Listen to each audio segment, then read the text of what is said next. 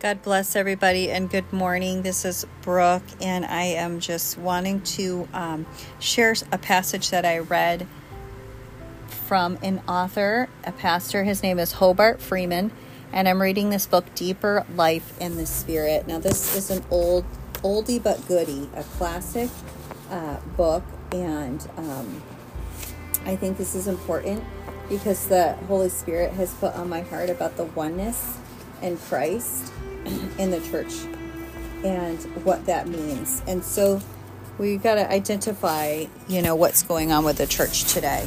So, reading from page 132, Dr. Hobart Freeman talks about, I believe he's a doctor, um, he talks about the identification of the body and who we are, how we identify within the body of Christ. So he says it's it is our identification with the body which is the least understood and the most difficult for some to adjust their thinking to. We have found in our experience in the ministry that it is this concept almost more than anything else which will separate those who are making total consecration and have accepted the crucified way from nominal Christians. What exactly is meant by, quote, identification with the body of Christ? When the Spirit baptizes the believer into the body in the experience of regeneration, we see in 1 Corinthians 12 13, whatever identity he had before he was saved is now to be surrendered to the oneness of the body of Christ. This is not, of course, the annihilation of one's personality, but it means that in Christ there is neither Jew nor Greek. There is neither bond nor free. There is neither male nor female. For ye are all one in Christ Jesus. Galatians 3:28. It means that there ceases to be any further expression of selfish individualism or promotion of one's personal interest, for the ground is level at the foot of the cross, and the many membered body of Christ is one. This truth which is being restored was lost long ago, and so today, when one is saved, baptized into the body, he joins some institutional church of his choice where he comes when he can to hear a sermon each week and deposit his offering. While he continues to live his own life, plan his own future, and conduct his affairs without any concern for how these things affect the rest of the body. Which is which he is a vital part. He does not even know that he is supposed to be concerned, sincerely believing that within certain limits, how he conducts himself as what he does with his personal life are of no concern to anyone but himself or his immediate family. With such an erroneous conception of his relationship to the body, then he soon conforms to the general practice today, which means that he attends church when he wants and if he does not want to, he doesn't. If he wishes to serve the body, he serves. He withholds or contributes to its financial needs as the notion strikes him and feels it is his democratic right to agree or disagree with its teachings as he sees fit and would consider it an effrontery to suggest he surrender his individualistic spirit for oneness in the body.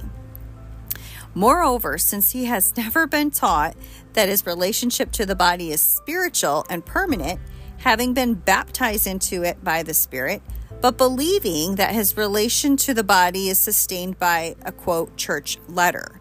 Then, if he becomes dissatisfied or is offended by one group, he feels that he is free to transfer this relationship to some other church, quote, or refrain from fellowship with any group as he chooses.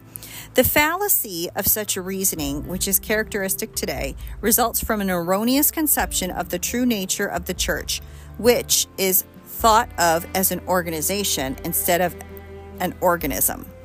If the body of Christ is an organism and one separates himself from this, he will atrophy and die, and the body will suffer.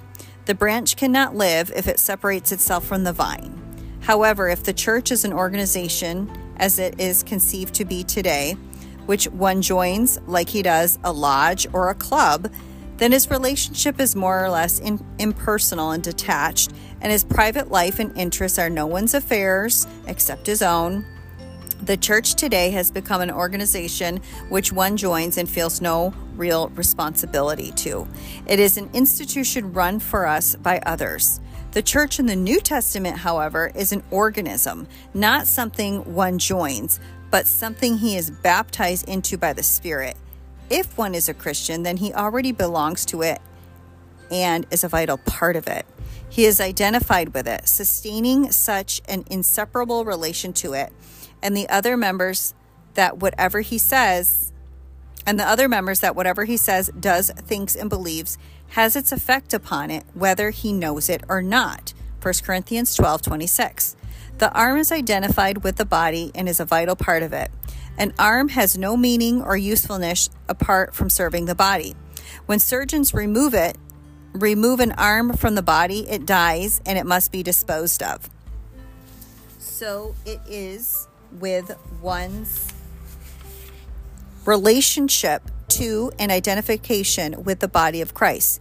Therefore, your conception of the nature of the church, the body of Christ, whether as an organism consisting of various members, is in vital union with each other, depending upon one another for life and strength?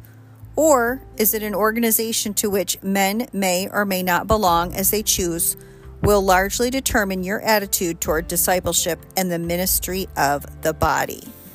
That is such a powerful passage. And if you were able to listen, good for you. Um, I definitely love the scripture or his word that talks about many church goers right now you know, they forsake discipleship. They think of it as an organization and they treat it much like a club or a lodge and they don't take priority in it. A lot of times, you know, we have to take priority and be intentional. I uh, had an experience with someone who says, well, they always tend to just miss those days that we gathered for prayer. And I, you know, and I can look back and I can see why, um, you know, reasons that come about. But the long end of the story is that this person wasn't being intentional and they were treating the church as more of an organization and it was more of a lack of faith and trust. It wasn't so much, oh, this work obligation came up or that phone call happened. It was not a priority. That person doesn't see themselves as an organism within the body that's vit- that's uh, vital uh, to to be alive and to sustain. And, you know, we often wonder why the church has gotten so weak. And there can be many things to talk about, but what we should be encouraged is that if there is a regenerated heart and we're consecrated to Jesus Christ, we really have to take it serious and we have to go through this um, selfless, you know, crucify the flesh, crucify the, the part of us that wants to kind of entertain religion or an organization or just uh, satisfy our own conscience, we need to crucify that and we really need to uh, make a decision. There was a um, pastor recently in reference that 2024 was going to be the valley of decision. Well, indeed, it is going to be a valley of decision because as the world is getting more pressed um, and evil is becoming more exposed, there's going to be a decision of do you do you just subliminally walk with the evil, whether you realize it or not, because of omission of Christ in your life? Or do you take a stand and really step out of that comfort zone that you've been in? Yes, because for many of us, indeed, it has been a comfort zone, but it is going to be a decision. And um, we really got to open our eyes and listen to what the Spirit is saying for each and every one of us. And we do need to lean heavily on each other because the power of Christ is not going to just come through individualism, it's going to come through a, a body that's coalesced, a body that is united, that needs each other, a body that disciples. A, a body of Christ that is powerful and is in oneness because of the baptism of the Holy Spirit and because of a crucified life. So I'm encouraged. I just wanted to encourage all of you. God bless you. I just pray that you would just soak in the scriptures in John 17. Um, when Jesus, he spent that entire chapter praying for his disciples and praying for himself and for us. And let us take the words of our King seriously and let us be transformed and renewed in the spirit.